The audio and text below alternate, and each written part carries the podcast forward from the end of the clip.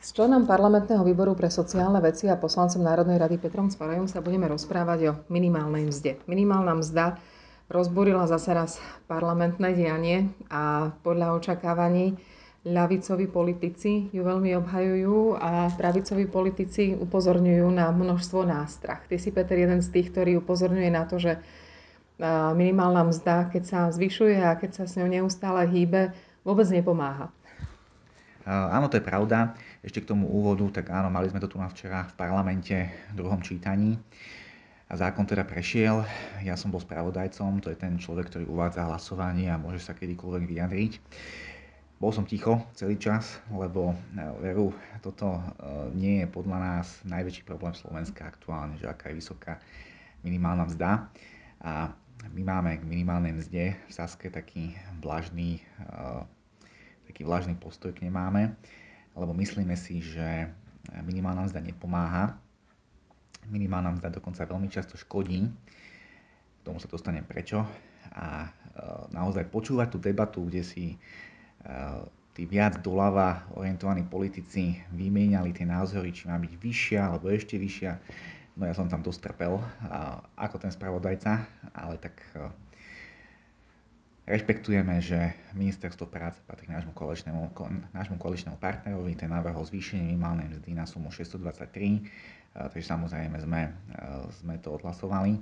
Keby bolo po našom, tak tá minimálna mzda sa určite nezvyšuje, by ostala na tej úrovni, ako bola. A ten dôvod je ten, že jednoducho tí sociálne najslabší, ktorí si nevedia nájsť prácu, si nevedia nájsť prácu práve kvôli tomu, že nevyprodukujú tú hodnotu, koľko tá minimálna mzda reálne stojí. A ona nestojí len tých 580, ale stojí aj, stojí aj odvody zamestnávateľa. Takže pri tej sume 580 eur eh, stojí skoro 800 eur a to, to, to do toho ešte nie sú zarátané ani gastrolístky, nie sú do toho zarátané dni dovolenky a dni penky, ktoré prvé 3 dni na, napríklad tiež prepláca zamestnávateľ. Takže tá reálna hodnota je podstatne vyššia. A vy pokiaľ nevyprodukujete túto hodnotu, tak zamestnávateľ vás nezamestná alebo mu, mu produkujete stratu. A zaiste uznáte, že vyprodukovať hm, skoro 900 až 1000 e, eur hodnoty je pre niekoho, kto nemá pracovné návyky, e, kto častokrát nemá vzdelanie, nemá skúsenosti, je pomerne náročné.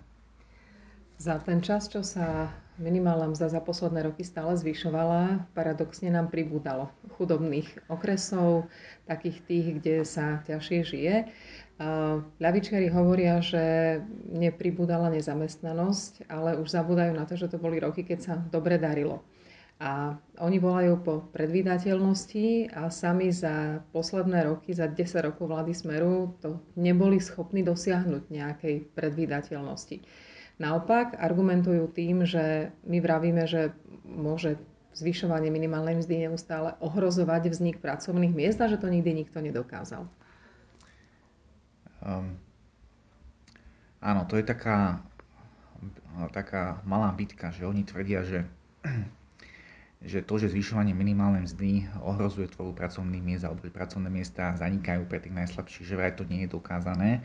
Argumentujú tým, že sa predsa znižovala nezamestnanosť a hovoria, že vraj to znižuje chudobu. No ja zase hovorím, že mm, nie je žiaden dôkaz, že by zvyšovanie minimálnej mzdy znižovalo chudobu a práve naopak e, máme tzv. E, najmenej rozvinuté okresy, ktoré sú definované práve tak, že je tam vysoká, že je tam výrazne vyššia nezamestnanosť ako, ako v, tom, v tej uh, bohatšej časti krajiny. A tá nezamestnanosť je práve medzi tými uh, najslabšími skupinami. No a ako je možné, že, eh, že týchto okresov máme stále viac? Za posledné 4 roky pribudlo ďalších 7 okresov, ktoré spadajú do najmenej rozvinutých. Tak asi najlogickejšie vysvetlenie je, že, tam, že to zvyšovanie minimálnej mzdy nefunguje až tak eh, dobre, ako si tí lavičiari predstavujú, keď paradoxne tí najslabší sa nevedia zamestnať. Tak nie je to exaktný dôkaz o tom, čo hovoríme my, ale je to blízko. Saska má často nálepku takých odľudov a hovoria nám, že vy ľuďom nedoprajete. Vy nechcete, aby ľudia viacej zarábali, aby mali mesačne viacej peňazí, predtým mali 500, teraz im zavidíte tých 600.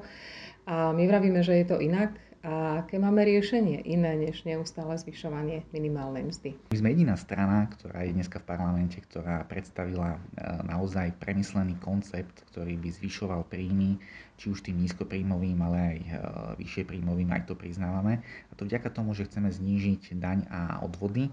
Volá sa to odvodový bonus a tam sme to navrhli e, takým spôsobom, teda ten návrh, ktorý sme predstavili, že my sme chceli znížiť dania a odvody asi o miliardu eur. Teda my sme miliardu e, chceli nevybrať a auto sme chceli zvýšiť príjmy. To však nie je to najdôležitejšie, e, keď sa hovorí o tom, že, že kto je, je sociálny a aká to nie je sociálny, tak my navrhujeme v tom odvodovom bonuse e, dve dôležité veci. A tá základná je, že máme tam súbeh dávky a príjmu. To znamená, že ak sa e, zo stavu, že ste nezamestnaní a máte sociálne dávky, dostanete do stavu, že ste zamestnaní, tak tie sociálne dávky vám neklesajú tak rýchlo ako, ako e, dnes, ale my vám vlastne priplácame niečo ku tej mzde, takže ten prechod do toho zamestnania je plynulejší a o mnoho rýchlejšie si nájdete zamestnanie, pretože robíme súbeh dávky a súbeh mzdy. A zároveň odvodový bonus je, e, funguje ako, odpod, ako, daňovo odvodová odpočiteľná položka, čo keď to mám preložiť do ľudskej reči, znamená, že vy zaplatíte menej daní a odvodov a týka sa to práve tých uh, menej zarábajúcich. Takže toto sú skutočné sociálne riešenia, ktoré uh, pomáhajú k tomu, aby tí sociálne najslabší si našli prácu a aby zarábali viac. Nie zvyšovanie minimálnej mzdy. A teraz bude minimálna za 623 eur a na odvodový bonus máme ďalšieho 3,5 roka, aby sme snáď presvedčili partnerov, že je to dobrá reforma. Ďakujem veľmi pekne. Ďakujem aj ja.